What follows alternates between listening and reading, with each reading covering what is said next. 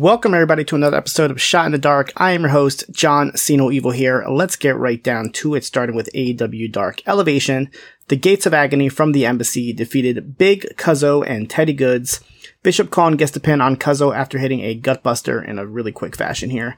Tay Melo defeated Paris Van Dale. Uh, funny moment here as Melo was coming out with the uh, Jericho Appreciation Society intro. Matt Menard, who's on commentary, was pretty much just like echoing his own intro at the same time. Kind of funny here. Melo wins easily with the TayKO.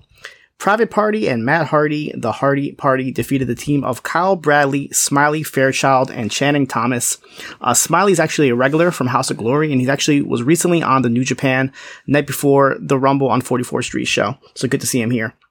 Hardy did most of the work in this match and made Bradley submit to the leech. Athena defeated Kayla Sparks. The viciousness of Athena continues as she tosses Sparks all over the place until she finally makes her tap to the choke. And after the match, she hit her with the O face. The Butcher and the Blade defeated Waves and Curls quickly after hitting Drag the Lake. Daniel Garcia defends the Ring of Honor Pure Championship for the first time, defeating Leon Ruffin here. The three judges ringside were BJ Whitmer, Jerry Lynn, and Christopher Daniels. Really good match here with Garcia getting one warning after hitting a closed fist, but he follows that up with a Dragon Sleeper to put Ruffin uh, to end here with a really nice showing from Ruffin in this match. Preston Vance, aka 10 of the Dark Order, defeated George Joel with a discus lariat in a dominant fashion. Paul White and Matt Menard were on commentary, and they wondered what Vance looks like under that mask. So obviously they didn't watch the early days of AEW when he wrestled without a mask. AR Fox, getting his first win in AEW, defeated Serpentico after hitting a 450 splash. Uh, ahead of his match on Dynamite, where he's going to team up with the top flight to take on Death Triangle. Good to see AR Fox here getting some victory. And the main event here, Rio and Willow Nightingale, fresh off her trip from Japan, defeated the team of Mei Suruga and Emi Sakura. And this is Rio's first match in Elevation in almost a year. Willow looked pretty dominant here, hitting Sakura with a Death Valley driver, followed by the running knees from Rio for the pin. We go to Tuesday's AEW Dark, Tate from Connecticut. Starts with Sky Blue, defeated Paris Van Dale convincingly with the Skyfall. The Iron Savages, who I feel like we haven't seen in the wild, defeated Brando Lee and Lucas Chase in dominant fashion here, hitting their double cannonball in the corner. Funny moment here where Taz was dismissing uh, referee Stefan Smith's shoes, and then Excalibur was trying to tell him those are actually the Diadora Lucha Brothers sneakers. So I actually looked these up, and it looks like Pentagon has his own version and uh, Fenix has his own version, but the referee was actually wearing one of each. So he had like one that was white, silverish, and the other one that was like black, like Penta. Kind of cool here. Wouldn't mind rocking this myself. Next match, Kiera Hogan defeated Kennedy Copeland. Uh, Taz and Excalibur had discussion on bodegas and chopped cheese. This made me very hungry, so I can't wait to have some chopped cheese this weekend with some of the post wrestling family. Kiera gets the win here after hitting a roundhouse kick. Frankie Kazarian defeated Zach Clayton by submission with the crossface chicken wing. Uh, no mention of Kazarian challenging for the Impact World Championship this week. I know they're trying to promote full gear, but it wouldn't have hurt to mention that one of your stars is wrestling for a world title. That means a lot to him. Um, maybe the confliction is that it's going to be airing at the same time as Rampage. Not too sure here, but yeah, could have had something here on commentary. The Factories, Lee Johnson, QT Marshall, and Cole Carter defeated Man Scout, Teddy Goods, and Shannon Thomas. Lee Johnson gets the pin on Goods after hitting him. Uh, after him and Carter assist QT with like this triple team cutter here that they've been doing recently. Athena defeated LMK, aka Little Mean Kathleen. Athena was gonna hit the O face, but decided not to, and then she went to what I could only describe as beating the shit out of MLK uh, to get the pin here. Dark Order's Evil Uno, John Silver, and Alex Reynolds defeated the team of Arjun Singh, Mike Magnum, and Brett Gosselin, with Uno getting the cover after hit, they hit the pendulum bomb. Uh, Lexi Nair was trying to get a word with Athena backstage, but Athena just kind of shows up and just starts yelling at Nair and scares her away. So yeah, vicious Athena continues. And then Daniel Garcia defends the Ring of Honor Pure Championship again. This time defeated Brock Anderson. The three judges were BJ Whitmer, Frankie Kazarian, and Christopher Daniels. Uh, pretty good match here. Uh, going back and forth here with Garcia heading this deadly looking pile driver for the pin. Uh, they both did get warnings during this match for using closed fists. And rope breaks as well. We go to Impact Wrestling on Before the Impact. Killer Kelly defeated Sandra Moon with the Killer Clutch. Pretty good showing here from Moon. Uh, but three officials had to come in and break Kelly off of her after the match. We go to the main show. Joe Hendry wins the Digital Media Championship, defeating Brian Myers. Matt Cardona was on the outside. He was trying to get involved, but Heath and Rhino came out to chase him to the back as they're going to be fighting for the tag titles at Overdrive. Hendry shortly followed that by hitting the standing ovation for the win and become the new champion in his first Impact title reign. Jay Vidal was with Gisele Shaw backstage where he showed her a video package showing all of Shaw's highlights with members of the roster, talking about other things. I think some of this was like the Amazing Kong uh, Hall, uh, Hall of Fame speech, but they just kind of edited it and dubbed it to seem like they were talking about Shaw. Kind of funny. We had a video here from Violent by Design where Alan Angels and Big Kon talk about how they fit into this group, and it looks like they're going to be going by just the names of Angels and Kon to shorten it up here. We have an X Division title tournament semifinal match here as Trey Miguel defeated Mike Bailey by disqualification. Kenny King comes down during this match to watch Bailey, who gets in his face, so King attacks Miguel to get Bailey disqualified. As a return, um, as a result, Miguel advances to the finals here to take on the winner of Black Taurus and PJ Black, which is going to be next week. We then get a promo from Kenny King where he says that he can't focus on winning any titles until he takes care of Speedball Mike Bailey.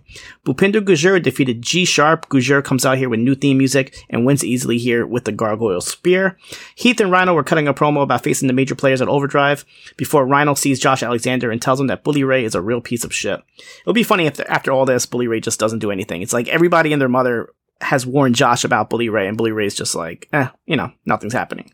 Jessicka was backstage with Taya Valkyrie and Rosemary, upset that she lost her match last week. And she listens to Taya's advice of getting a drink here instead of taking Rosemary's advice of coming back stronger. And then we later see Jessicka was approached by Alisha.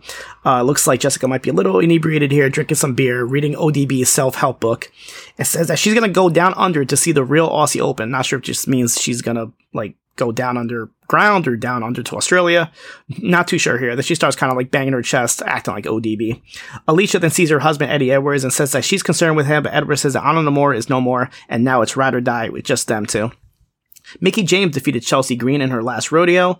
Uh, Purrazzo was trying to get involved here, but uh, for Green, but she gets ejected. Chelsea takes out the referee by accident at one point, which causes Deonna to run back out, but Taylor Wilde runs out to stop her.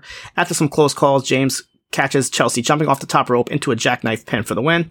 Steve Maclin was looking for Scott D'Amore backstage, but when he starts, then he starts throwing stuff around, and then Tommy Dreamer stops him and tells him that Scott D'Amore isn't there.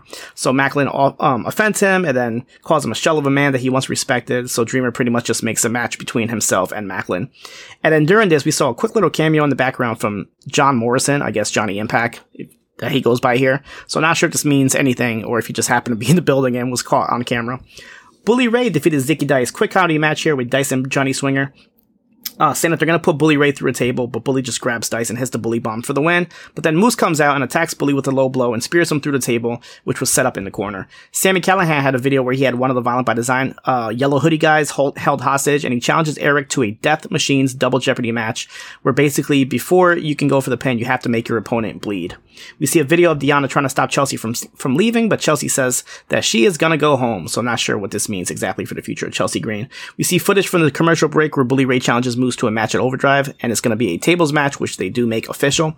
We see a very well produced video for Frankie Kazarian and his history and this company with comments from many people on the roster. This was extremely good. It makes you definitely want to root for Kazarian. Uh, definitely check out this this video, which they had put on their YouTube. And then on the main event, the Impact Knockouts Championship, Jordynne Grace defeated Gisele Shaw in a really good match here, uh, where Grace ended Shaw by hitting the Grace driver. And as the show was coming to an end, Grace was celebrating on her way to the back, and she gets attacked from behind by Masha Slamovich with a chair. Then she stacks up a bunch more chairs and puts Grace through them with the snowplow before holding up the Knockouts title as they're beginning. They'll be having a match at Overdrive. And then we quickly go back to the site where PCO was buried last week by Eddie Edwards as a lightning bolt hits him and we see PCO's arm raising from the rubble. So it looks like he will be coming back for revenge. Woman of Wrestling America makes her debut. She's a former tough enough competitor. As far as I know, she hasn't wrestled. Um, but this is her wrestling debut as she defeats the disciplinarian after hitting a springboard moonsault. Americana is actually an old, uh, gorgeous ladies of wrestling gimmick that they kind of resurrected for this new wrestler. Chantelly Cella defeated BK Rhythm with a spinning heel kick. Candy Crush and Kato Rush, um, my favorite team here, I guess Crush Rush, defeated the team of Holidead and Chainsaw here, with Crush pitting Chainsaw after hitting a raid hook. And in the main event, Princess Aussie defeated Tormenta after reversing a torture rack into a roll up. It should be noted that every single match Tormenta has had here, she has lost in Women of Wrestling.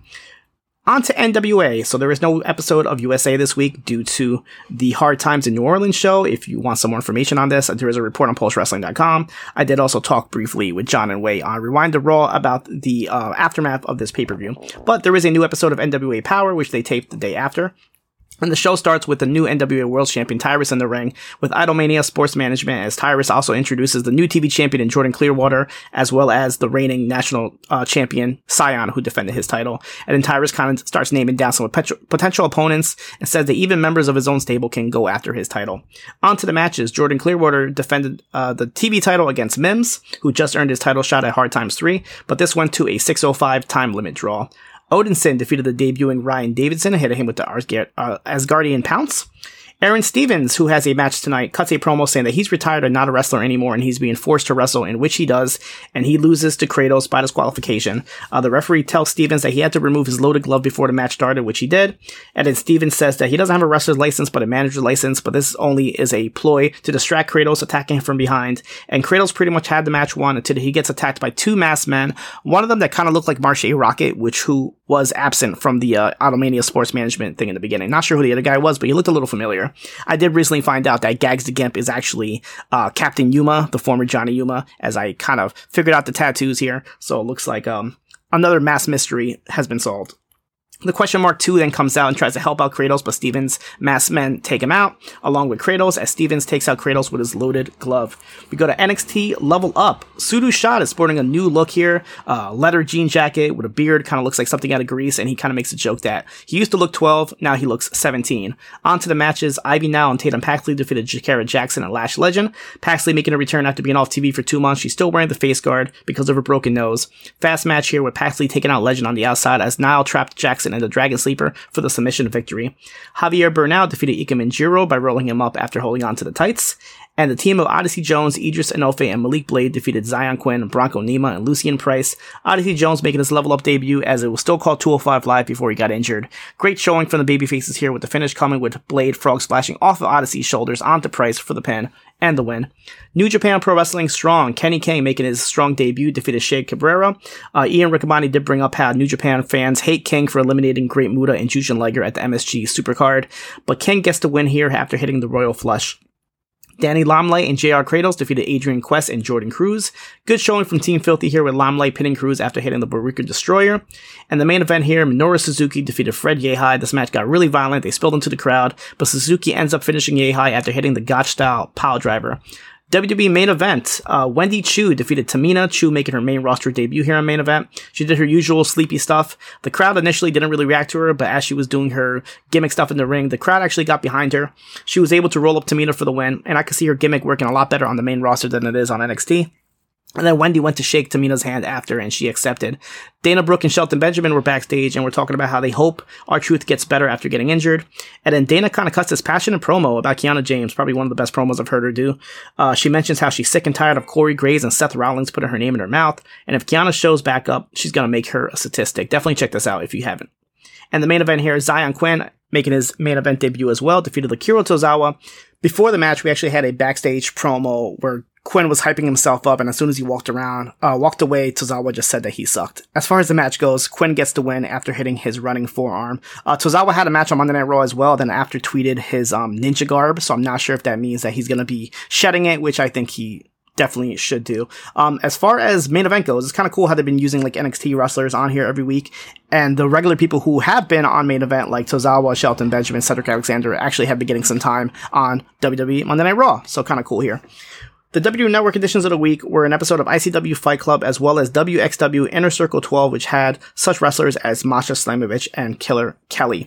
That is it for me this week. You guys can catch me here next week for another episode of Shot in the Dark.